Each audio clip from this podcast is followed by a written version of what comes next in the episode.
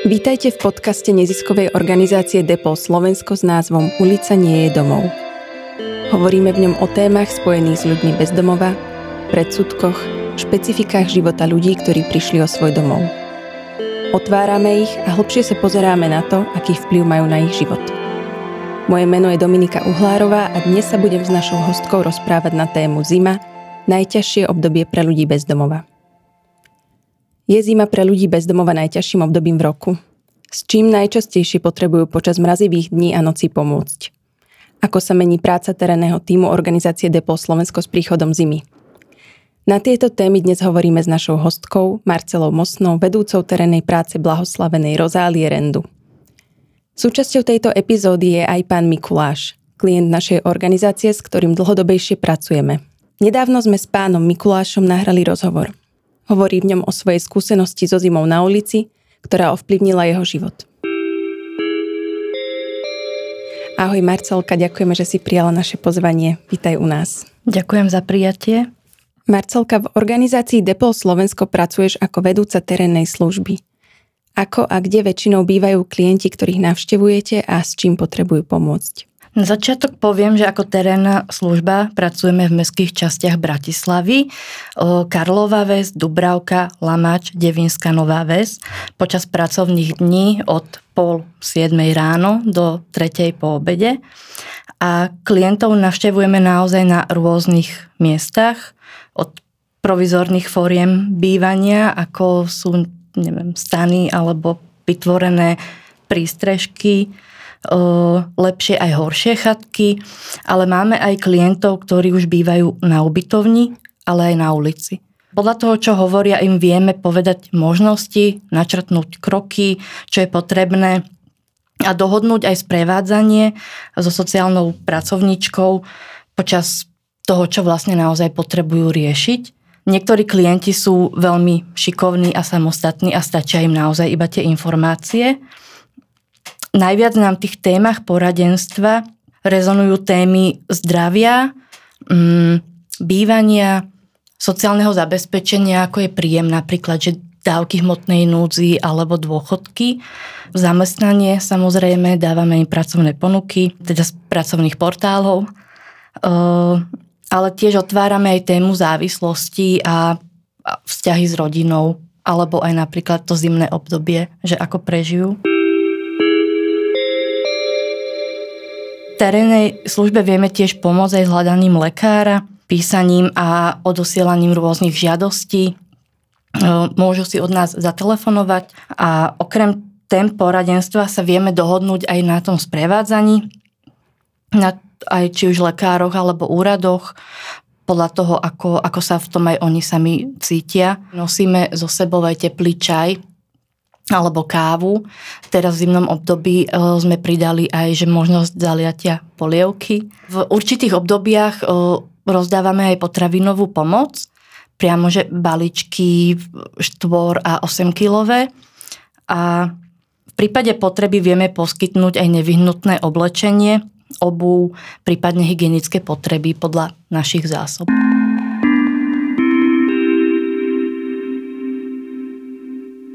Je toho naozaj veľmi veľa, čo robíte v teréne. Ako sa ľudia, za ktorými chodievate, chránia pred zimou? Ako sa pripravujú? Tak v prvom rade sa snažia mm, chrániť tak ako všetci ostatní, teda teplým oblečením. Problémom je vlhkosť, pretože všetko zvlhne a nevyschne tak ľahko a kvôli tomu vznikajú aj omrzliny ľahšie. Kto má piecku, tak si musí kúpiť alebo pozháňať nejaké palivo na kúrenie, takže aby mali naozaj to teplo aj počas zimy. Je väčší záujem aj o ubytovanie napríklad v útulkoch. Teda väčšinou klienti majú tieto svoje zimné starosti a čo netreba riešiť teraz, tak odkladajú skôr na možno jar alebo to teplejšie obdobie, že počas tej zimy je to skôr o tom, že, že čo bude zajtra a že hej, že toho ten lekár počká a mm-hmm. podobne. Čo robíte, keď nájdete niekoho v stave podchladenia alebo zistíte, že má omrzliny? Ešte ako sociálna pracovníčka v útulku som mala klienta, ktorého našli v stave podchladenia a mal doživotné následky. Je to veľmi vážny stav a takomto prípade treba jednoznačne privolať e, rýchlu zdravotnú pomoc. Ak si ja myslím, že má omrzlinu, tak to nemôžem povedať klientovi, pretože nie som lekár a nemôžem mu stanoviť ja takúto diagnózu. Skôr sa snažíme klienta motivovať aby k návšteve lekára a aj s našim sprevádzaním. Je dobré, aby vedeli, že majú tie možnosti, že stále sa to dá riešiť mm-hmm. v akýchkoľvek podmienkach kým sa ešte dá, že sme tam s ním. Ale tiež priamo v teréne poskytujeme ošetrenie v rámci takej prvej predlekárskej pomoci a kedykoľvek sa vieme obrátiť aj na zdravotnú sestru v organizácii. Keď už vidíme, že nie je to dobré, ani tie podmienky na bývanie, hlavne ak nie sú dobré, preto aby sa takéto rany mohli začať hojiť, aby to nebolo ešte horšie, tak ponúkame možnosti do liečenia v útulku. Na to, aby sme tiež mohli kontaktovať útulok, potrebujeme vedieť, že či by mal záujem a už dopredu sa o tom rozprávame, lebo oni tiež nevedia urobiť to rozhodnutie zo dna na deň. Mm-hmm. Je to pre nich niečo nové, ale zároveň majú aj strach, že prídu o tie nohy. Samozrejme v zime je problém aj potom v útulkoch, čo sa týka voľného miesta, že mm-hmm. tie mhm. kapacity nepustia.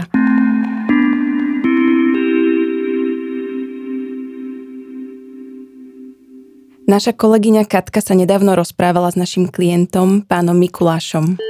Zima, ktorú strávil na ulici, zasiahla do jeho života s doživotnými následkami.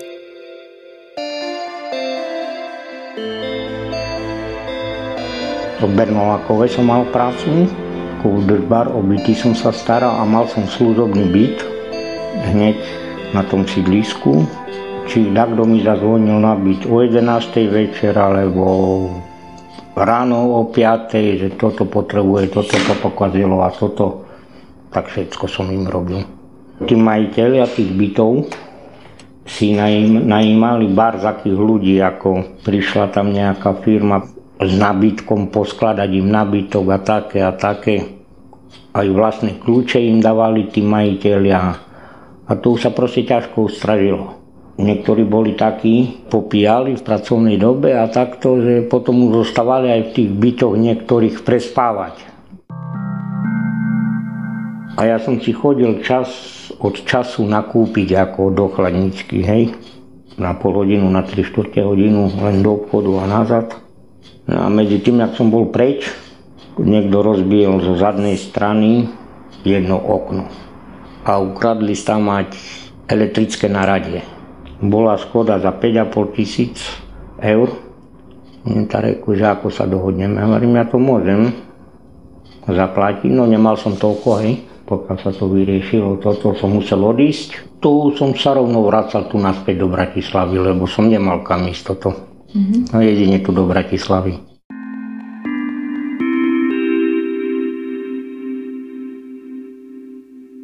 Pokiaľ som mal peniaze, som si platil ubytovanie.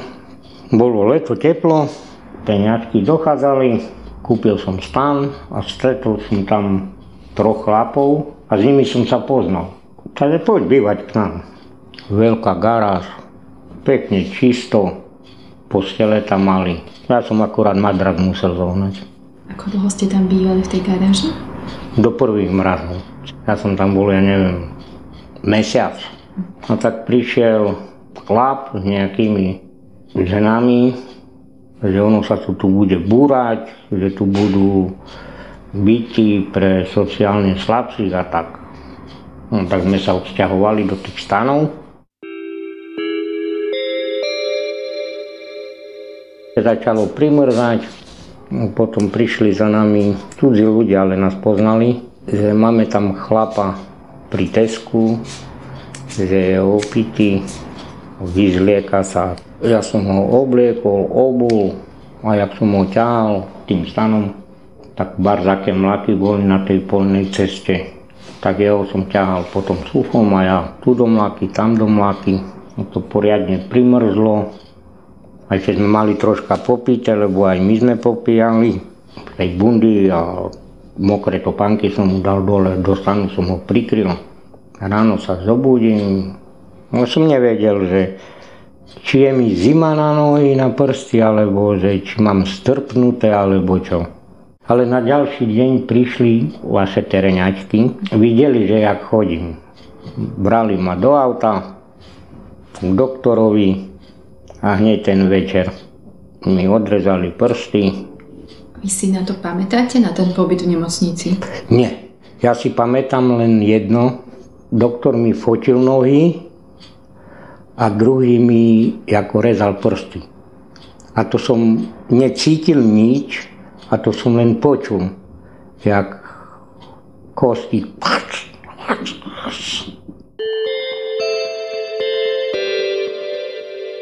ale už si len to pamätám, jak ma nesol na starej Luize po schodoch veľký, mocný, fúzatý chlap. A potom už si nepamätám nič, jak som sa zoblekol, alebo kto ma zoblekol, kto ma umýval, alebo... No, hovorím, že si akurát necítim prsty na nohách. Ani nemôžete, lebo už ich nemáte. Po kolenách som chodil, ako batoľa po štyroch. Potom pani Lenka, že ideme skúsiť to Gčko, to je taký, taký vysoký vozík, to sa opriete takto. Som začal ako normálne na invalidnom vozíku. Bola pri mne fyzioterapeutka a ona mi ukázala, že, že keď chcem chodiť, aby som cvičil. Keď som nespal, som cvičil furt. Šlachy som naťahoval, svalstvo a po šestých týždňoch už som si zišiel dolu po schodoch, hore po schodoch. A vy ste niekedy prežili zimu bez stabilného bývania niekde na ulici? Nie, to bolo prvýkrát. A dúfam, že aj posledný krát. Dúfam, že aj posledný krát. Viete, čo sa stalo s tým pánom, ktorému ste pomáhali? Jemu sa nestalo nič, lebo ja som ho vyzul z tých, no to pánok. Bol som akurát zlostný sám na seba, jak mi to odrezali sám na seba, že som mohol dať viacej pozor. Ono sa hovorí, že to vás boli, čo nemáte.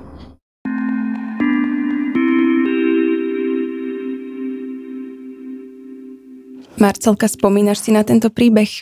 Je to skôr ojedinelý prípad, alebo sa s podobnými stretávate v zime často? Mikuláš bol prijatý do útulku v decembri 2021.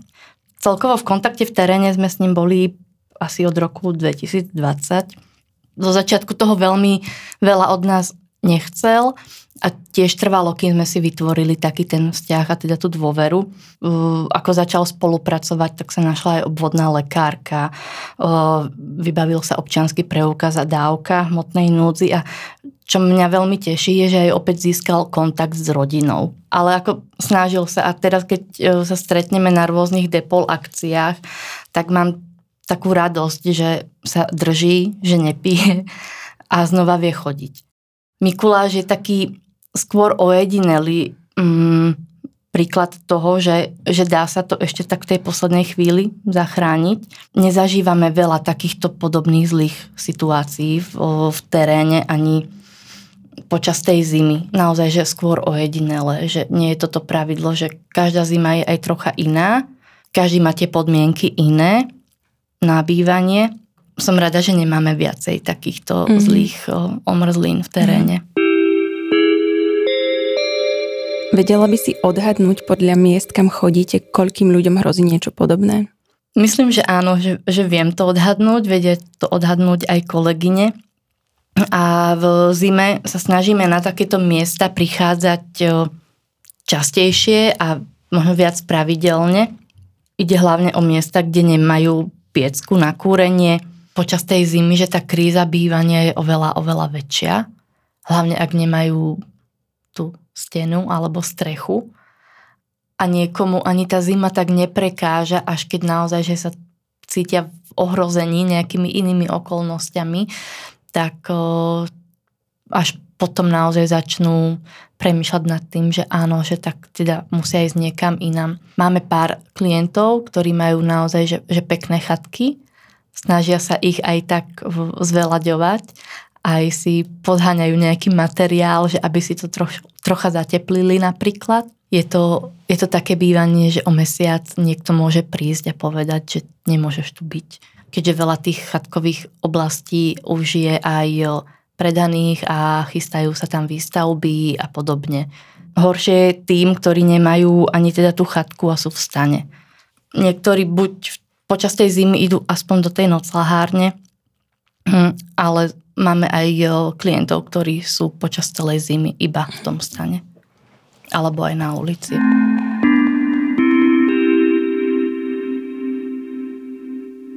Ako zimu zvládate vy vo vašom týme? Jednak fyzicky, pretože ste celú zimu vonku, ale aj psychicky, ako sa napríklad ty chrániš pred vyhorením? Počas fungovania terénnej služby sa to zimné a letné obdobie zásadne nemení. Stále sme v tom pracovnom čase, počas tých pracovných dní v teréne. Stále je to o sprevádzaní sociálnom poradenstve a tej materiálnej pomoci. A ako sa naplánuje trasa a stretnutia s klientmi, tak sa vyvíja aj ten terén. Častejšie si klienti pýtajú spacáky a to teplé oblečenie, topánky, a tiež z pravidla im to vieme poskytnúť raz za zimu. Ak nám to aj personálny stav umožní, tak hlavne teda v zime si plánujeme aj nejaký večerný terén, aby sa nám podarilo zachytiť klientov a informovať ich o tých možnostiach, že kam môžu ísť prespať. Zima je náročnejšia asi pre každého a hlavne zle sa rozpráva vonku na zime. Ako sa aj presúvame autom, počas terénu, tak je to stále, že vondnú, vondnú mm. a ja som také, taká zimomravá, že trvá mi, kým si tak zvyknem. Tieto posledné zimy neboli také zlé, ako keď si spomínam, ako keď začínal terén. To sme veľa mapovali o lokality a že sme aj veľa chodili peši a to už tiež som mala momenty, že už mám nejaký stupeň omrzlý mm-hmm. na nohách. Mám rada, keď nemusím byť zatvorená iba v kancelárii, ale potom sú zase tie dni, keď mám aj terén, tak sú také náročnejšie, že potom musím veľa toho aj dobiehať. A celkovo tá zima od tých potrieb klientov, aj toho materiálneho vybavenia je také viacej náročné a viacej aj podnetov vtedy dostávame, že je ten, tá záťaž je taká väčšia, vyššia na nás, myslím, že na všetkých, ale toto máme tak celkom vyvážené. Neviem úplne, ako sa dá chrániť pred vyhorením v sociálnych službách. Čo ti táto práca dáva? Čo ťa učí? Je to pre mňa aj taký trocha zdravý adrenalín. Sú aj dni, keď mám viac času o, vymýšľať, že ako, ako by sme mohli robiť veci lepšie a ako služba by sme sa mohli posúvať ďalej. Snažím sa nehrať na nejakého záchrancu Samaritána. Tiež nemôžeme prísť k niekomu na návštevu a hovoriť mu, ako má žiť. Ak chce niekto pomôcť, tak si musí chcieť pomôcť najskôr sám, tým, že bude tomu veriť. A táto práca ma naučila, že sa to všetko dá.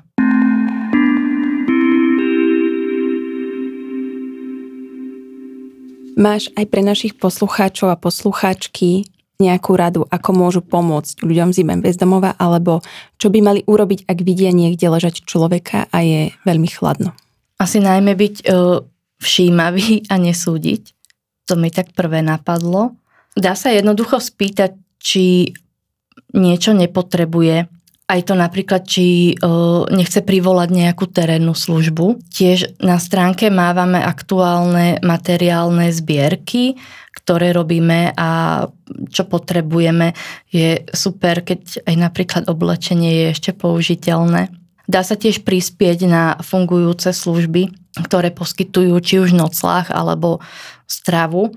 A bez nich tiež ako terénna služba by sme nemali kam posúvať ľudí. No, tým, že terénne služby v Bratislave sú viaceré, a teda aj mestské časti, v ktorých fungujú, sú rozdelené medzi tieto služby. ale aj počas zimného obdobia, počas decembra. Je to dohodnuté aj s magistrátom, že mestská policia reaguje na podnety od občanov a vedia priamo odviesť človeka do noclahárne. A toto je podľa mňa veľmi dobré, mm-hmm. že, mhm. že vedieť, že dá sa aj takto, hlavne v tých nočných hodinách.